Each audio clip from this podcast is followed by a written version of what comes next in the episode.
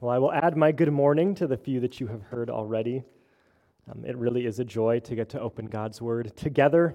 Um, and like Rusty said, in community, to do this not just as individuals, but as the gathered body of Christ together to, to hear His words proclaimed from His Scripture, this um, living Word that we've had for a couple thousand years and um, is still just as true today as it was when Jesus first spoke it.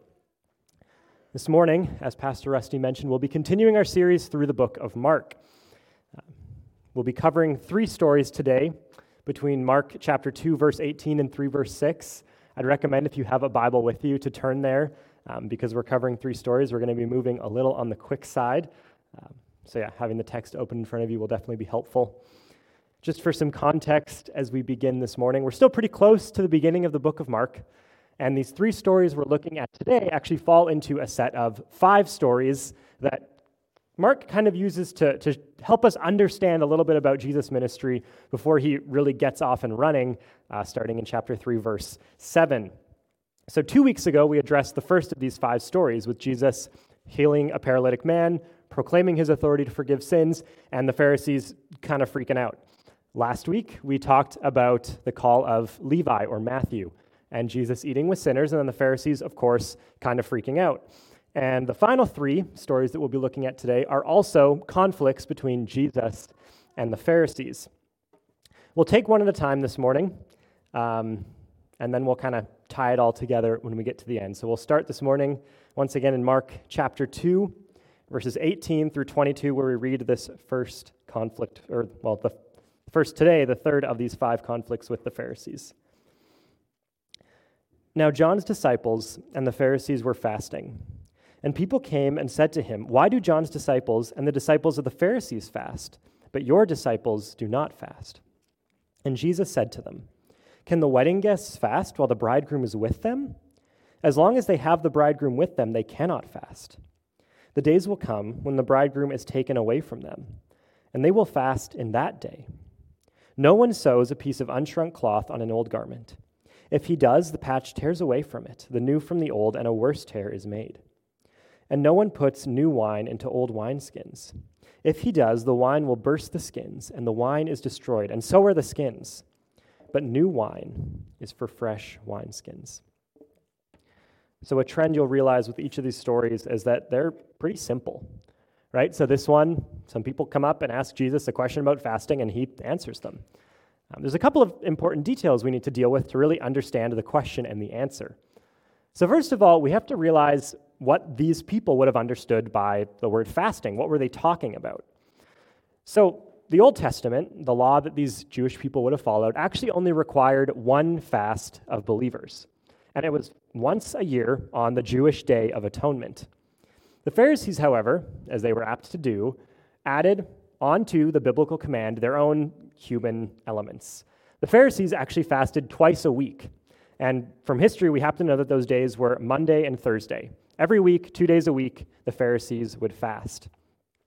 And it's important to understand that when these people would have thought of fasting, there were kind of three associations with fasting mourning, like mourning over a death or over something, um, repentance over sin, and preparing yourself for some sort of big event. So that's what they have in mind when they're thinking of fasting. But we also have to deal with who asked Jesus this question. Because Mark is nice and vague. He just tells us that people came up and asked Jesus. But I already mentioned to you that we're talking about five conflicts that Jesus had with the Pharisees. So why do I say that? This is where we have to do a fun little thing called harmonization. Because three gospel accounts talk about the story, and all three recorded a little bit differently. Uh, Matthew, in his account, tells us that the, the disciples of John asked Jesus this question. Luke's account tells us that the Pharisees asked Jesus this question, and Mark gives us the nice, vague people. Which actually, when you start to think about it and look in the context of these stories, it's not super hard to possibly piece together what happened here. See, the Pharisees and the disciples of John did not get along. The, the Pharisees already were hating this, this new Jewish sect as they would have viewed it, following John the Baptist. But the Pharisees prove again in a later story and prove here that they were always willing to make pretty much any alliance they had to if it meant tearing down Jesus. So that's led commentators to speculate, and I think rightly, that what happened here is that the Pharisees saw something them and the disciples of John could agree on. And so they essentially were trying to form an alliance. So they stirred them up, and the Pharisees and the disciples of John together approached Jesus to ask this question about fasting. So that's what we're dealing with this unholy alliance between two groups that really don't get along, and a question about fasting, which is generally associated with mourning, preparing for an event, repentance, that sort of thing. And Jesus, as he often does, doesn't really offer them a straight answer. He instead answers with what are essentially three parables. So the first one that he offers them can the wedding guests fast while the bridegroom is with them? As long as they have the bridegroom with them, they cannot fast. The days will come when the bridegroom is taken away from them, and then they will fast in that day. So it's a simple parable with a simple point. It's not fitting to fast during a time of celebration. Jewish weddings were huge events, weeks long, or a week long, feasting, partying. It would not be right to fast during a time of celebration. But hidden just below the surface of this very simple parable, I think are some pretty big claims that Jesus is making. Because, first of all, we have to ask why he chose a wedding. He could have picked a lot of different celebrations, a lot of different events. There are big festivals in the Jewish calendar. He could have picked any of those to say that you shouldn't mourn while there's celebration. But instead, he picked a wedding and to identify himself as the groom, the bridegroom. Think what he's doing, and I think what the Pharisees likely would have caught on to, is that Jesus, this early in his ministry, is already starting to make some claims about who he is. Because that language of bridegroom, they would recognize it. The Old Testament is full of this idea of God being the husband of his people. For example, Hosea chapter 2, we read God speaking of the nation of Israel, Therefore, behold, I will allure her and bring her into the wilderness and speak tenderly to her. And there I will make her her vineyards and make the valley of Achor a door of hope. And there she shall answer in the days of her youth, as at the time when she came out of the land of Egypt. And in that day, declares the Lord, you will call me my husband, and no longer will you call me my Baal, for I will remove the names of the Baals from her mouth, and they shall be remembered by her by name no more. And I will make for them a covenant on that day with the beasts of the field, the birds of the heavens, and the creeping things on the ground. And I will abolish the bow, the sword, and war from the land, and I will make you lie down in safety. And then here's key. And I will betroth you to me forever. I will betroth you to me in righteousness and in justice, in steadfast love and in mercy. I will betroth you to me in faithfulness, and you shall know the Lord. And that language isn't just unique to Hosea. We see it in other places, but also Isaiah chapter 62, um, where God, again, speaking of the nation of Israel, and as the bridegroom groom rejoices over the bride, so shall your God rejoice over you. I think Jesus is already starting to hint at his divinity here. It's clear throughout the Old Testament that the, the bridegroom of Israel is God himself. And another I think, thing that he's starting to hint at here is in the language he uses when he says, the bridegroom will be taken away. That's key, not go away. The bridegroom's not going to leave, he's going to be taken by force. I think he's already hinting about the cross. And he's making the point to his disciples already that there will be a time when it's time to mourn. When he has died on the cross will be time for mourning. And then I think we can even go a little further and say that when he has risen from the dead and ascended to heaven, they can continue to fast in preparation for his second coming. So, in just that one simple parable, I think he's already kind of hinting at some two really big ideas. But we're actually going to skip the other two parables just for now. Um, I'll explain why when we come back to them. But for now, we'll move on into our second story for today. It's in Mark chapter 2, verses 23 through 28. One Sabbath, Jesus was going through the grain fields. And as they made their way, his disciples began to pluck heads of grain. And the Pharisees were saying to him, Look, why are they doing what is not lawful on the Sabbath? And he said to them, Have you never read what David did when he was in need and was hungry, he and those who were with him? How he entered the house of God in the time of Abiathar the high priest and ate the bread of the presence which it is not lawful for any but the priest to eat, and also gave it to those who were with him? And he said to them, The Sabbath was made for man, not man for the Sabbath. So the Son of Man is Lord, even of the Sabbath. So again, pretty simple story. Jesus and his disciples on the Sabbath walking through a grain field.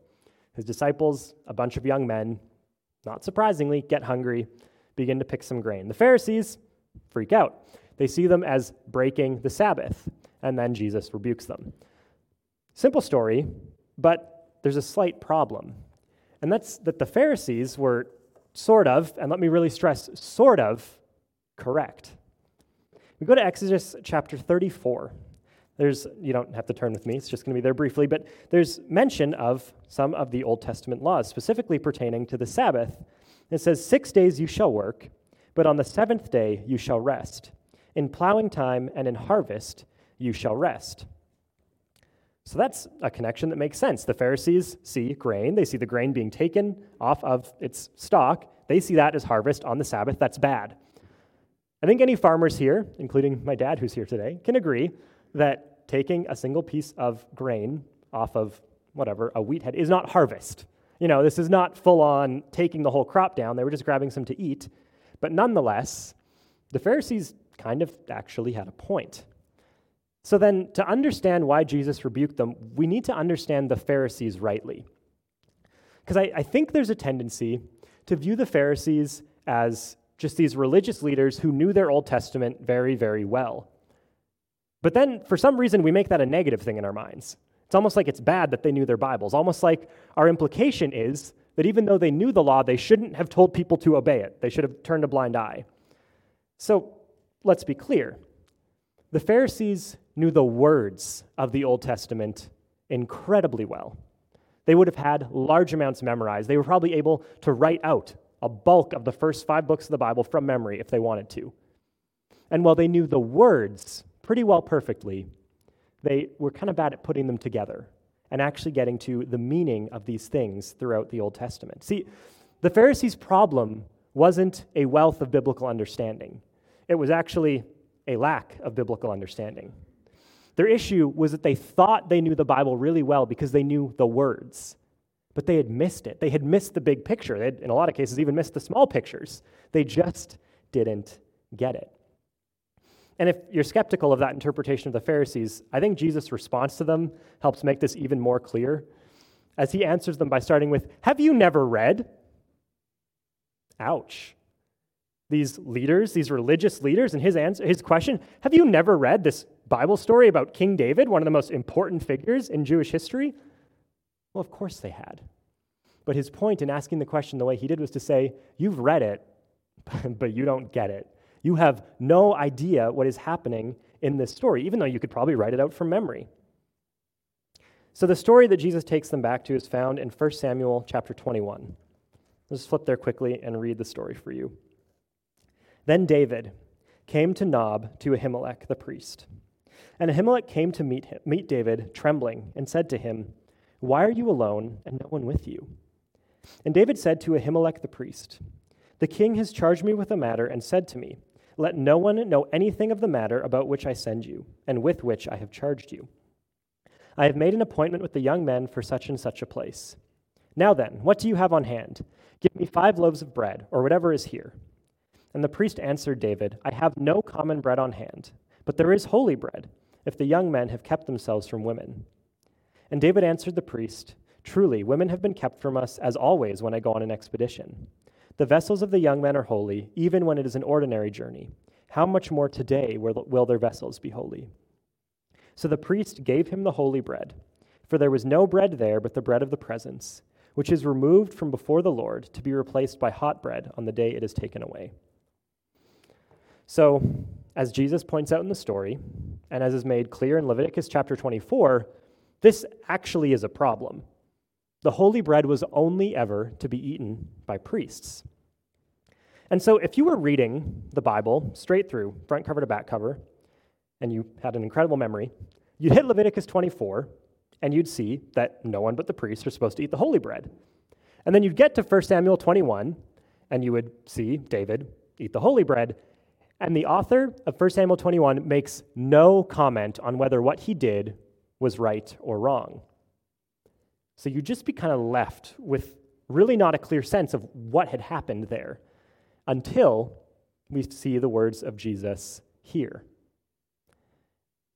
It's hard. It's, it's kind of strange. But the point that Jesus is making is ultimately that he gets to decide what is okay and what isn't okay on the Sabbath. And that's why his answer to the Pharisees is to say the Sabbath was made for man, not man for the Sabbath. So the Son of Man is Lord even of the Sabbath. That first sentence Sabbath made for man and not man for the Sabbath. There were actually Jewish rabbis at the time who taught the opposite. They legitimately taught the people that God established the Sabbath first and then needed someone to keep it, so he made humans in order to keep the Sabbath, essentially implying that a core part of human existence uh, is doing nothing on Saturdays.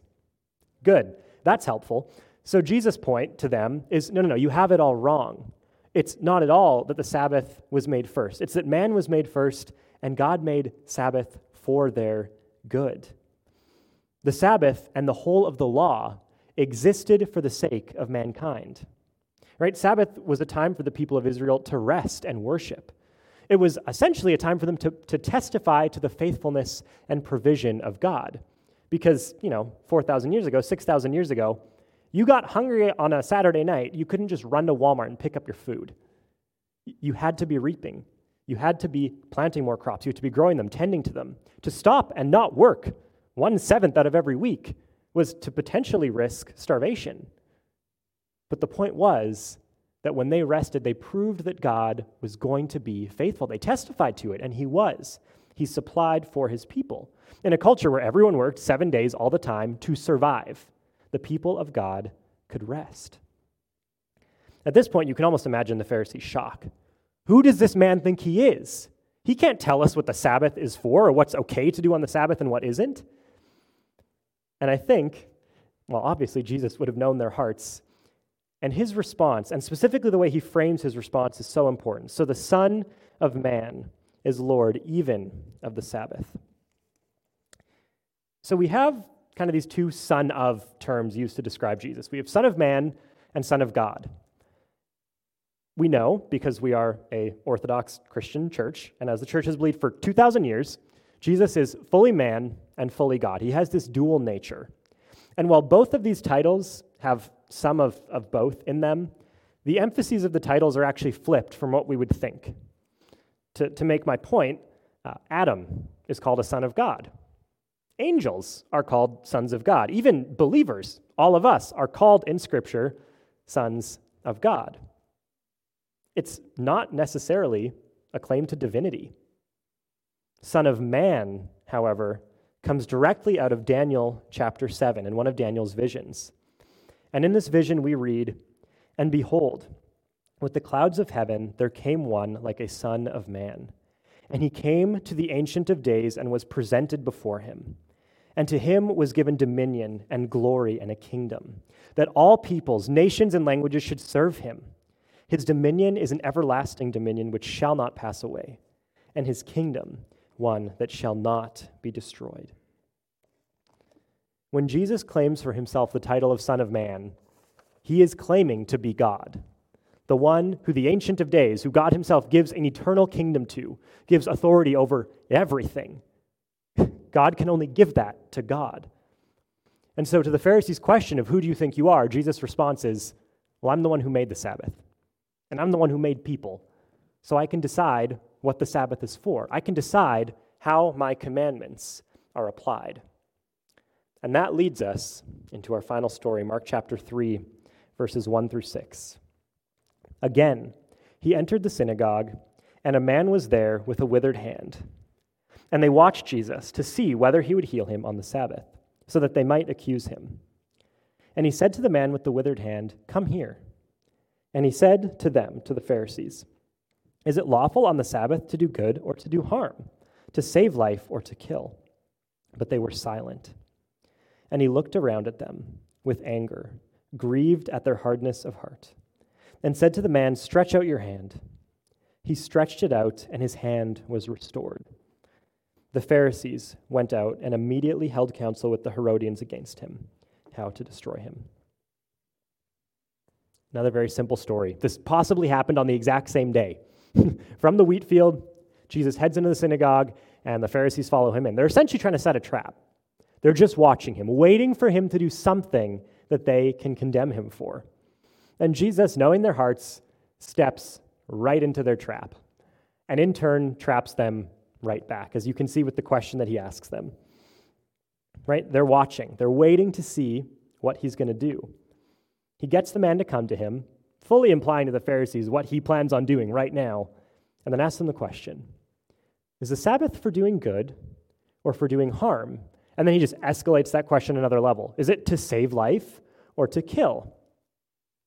And now they're trapped. What can they say? If they say that the Sabbath is to do good, then they can't be upset about Jesus healing a man on the Sabbath, because that is objectively a good thing. But if they say that it's to do harm, they're in serious trouble with all of Scripture, because it's very clear that the Sabbath is not to do harm. So they stay completely silent. They're trapped and they know it. Jesus' response here, though, this, this insight into his emotion given by Mark, shows us the heart of Christ, right? Because it's this twofold feeling. First, anger, just, righteous anger. These teachers, they don't get it at all. They are not willing to give up their man made notions of what the Old Testament law is supposed to mean, even when something clearly better is being offered to them. Even when a clear answer to a question is the Sabbath is for doing good, they can't do it. They're stuck, and he's angry. But also in his anger, we read that he was grieved at their hardness of heart. The leaders of God's chosen people don't understand his word, they're unfaithful. This is, if we want to look at the bridegroom language from earlier, the grief of a spouse who has been betrayed, one who has been faithful, and the spouse in return has been unfaithful. And you know, we, we see this mix of emotion from Jesus all throughout the Gospels. Because, you know, the God who took time, sat down, braided a whip, walked into the temple, and kicked everybody out who was trying to sell stuff in it, was also the God who wept over the city of Jerusalem, who lamented all the prophets who had been sent to try to warn them, to try to bring them back.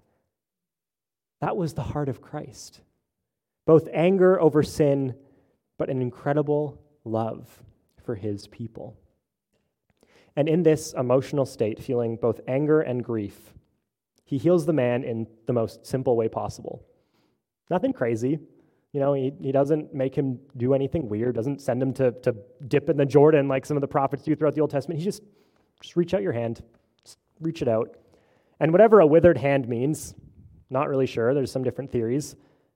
He stretches out his arm, and it's done. He's healed miraculously. The Pharisees don't care. They ignore it, they go, and they essentially aim to make another unholy alliance. The Herodians were essentially a cult that worshiped Herod, they didn't want his reign to end. So the Pharisees teamed up with maybe the most anti Jewish people in the entire kingdom, just because they wanted to try to take Jesus down. So those are the three stories. And like I said, they're kind of part of this set of five that we've covered over the past few weeks. And, and the, the points made throughout them are, are pretty incredible right? We see that Jesus can forgive sin. That's a big deal. I know we're used to that, but that's a huge deal. That this man who took on flesh, this God who took on flesh, has the authority to forgive sins. That's our only hope. We also see that he calls unqualified people. That is also our only hope, because that's every single one of us. You know, we see that he is the God of the universe who establishes commands and who decides how it is that they are to be followed. But all five of these stories, all five of them actually point towards one thing. They work together to make one central point. And that point is found in those parables that we skipped. But to understand why I feel like I can say that, I need to teach you a little bit about a Hebrew literary device called a chiasm. This is going to get a little technical. I'm going to do my best. Um, Essentially, this is a literary device used all throughout Scripture. Uh, it's helpful for two things. It lets authors kind of tell you what their central point is without actually saying, this is the central point. Um, also, it was a really good memory tool because in a time when there weren't hundreds of billions of Bibles lying around, you had to actually kind of memorize large chunks of scripture if you wanted to be able to meditate on them, like the word commands. So, the way a, a chiasm works is that you structure stories. You put your main point in the center, and then you put other stories with clear parallels kind of going off of it, almost like ripples from the middle of a pond. That's not a good explanation. So here's a picture. This should help. So, with these five stories we've covered over the past three weeks, you'll see that there's two A sections, top and bottom, two B sections in the middle there, and then C right in the middle.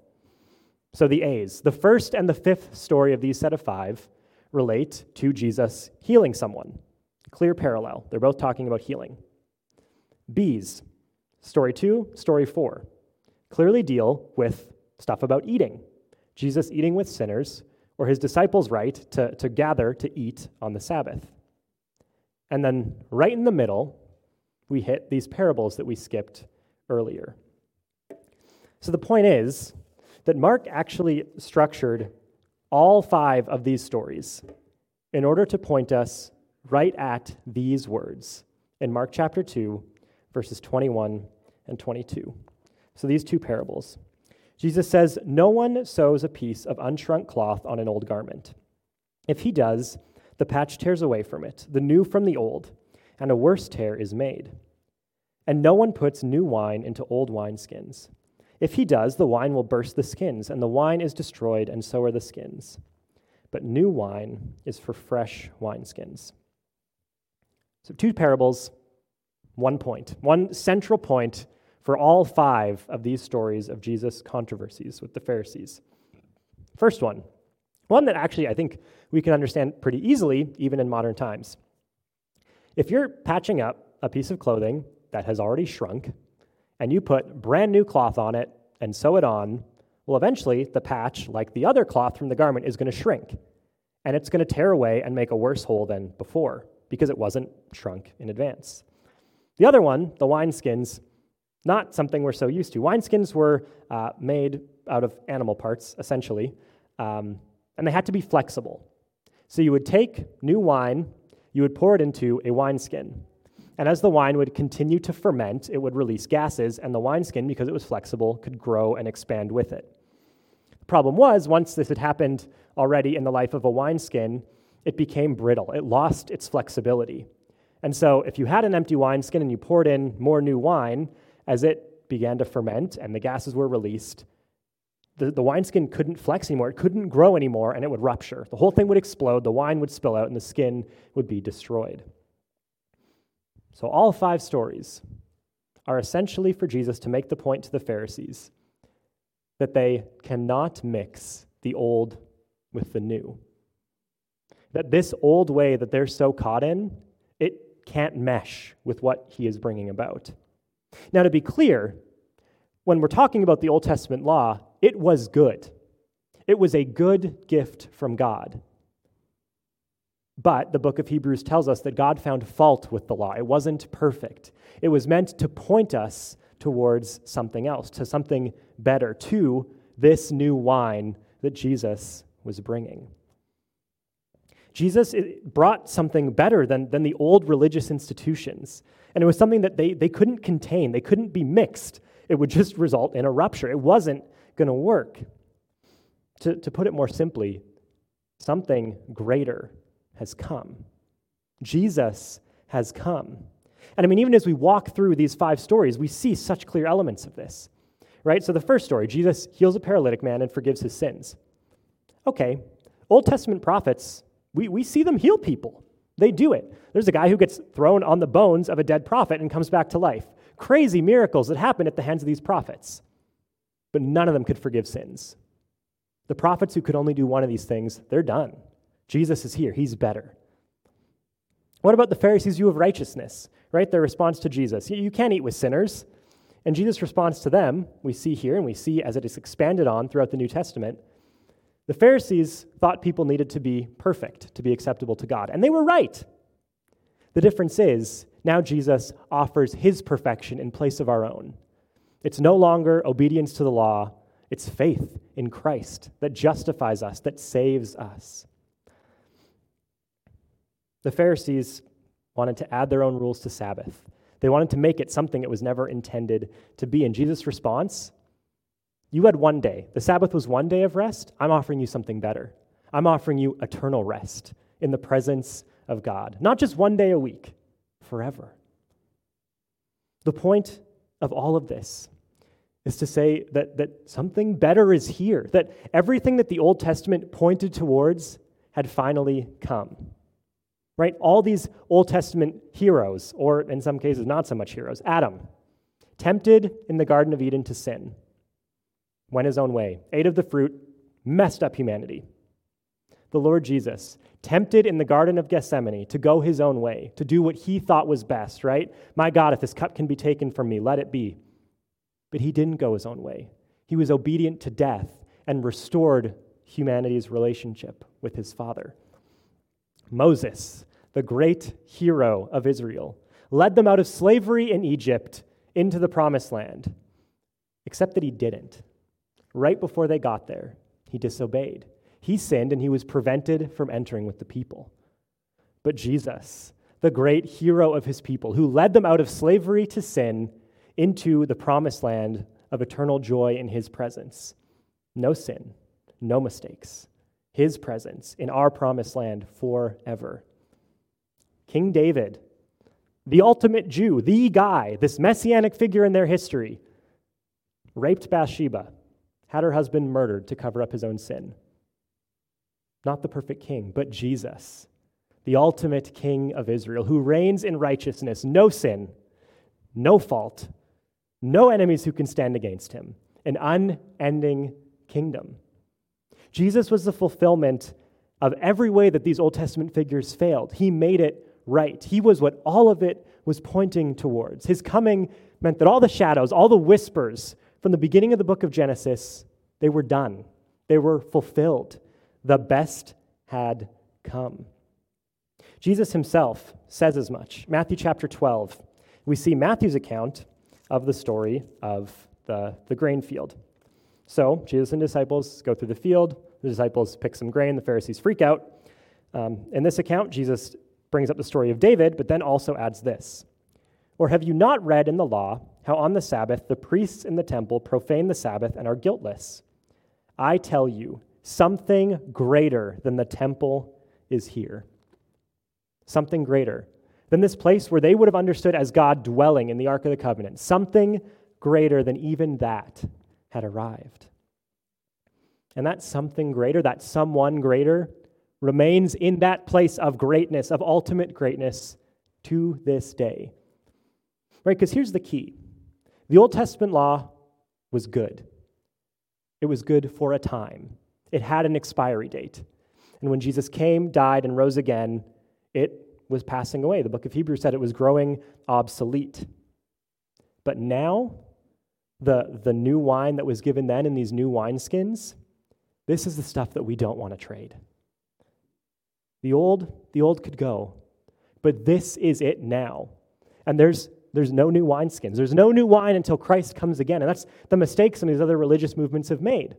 The Muslims thought Muhammad had new revelation, a new word from God. Mormons think the same thing a new word from God, a new revelation.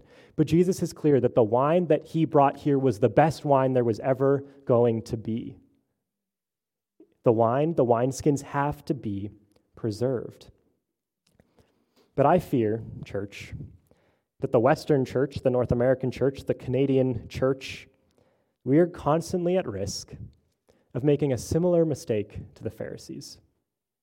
Because you see, the Pharisees' mistake was that they were trying to pour, or they wanted Jesus to pour, the new wine of the gospel into their old wineskins of Old Testament law following, and in a lot of cases, their own additions to it.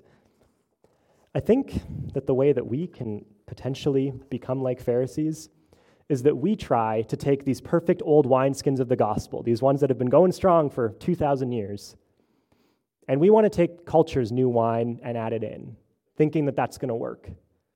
But I'll tell you that if we do that, we're going to break it all. You add any new wine to the wineskin of the gospel, It's not the gospel anymore. So I should define that, right? I should define what the gospel is if I'm going to talk about our need to protect it.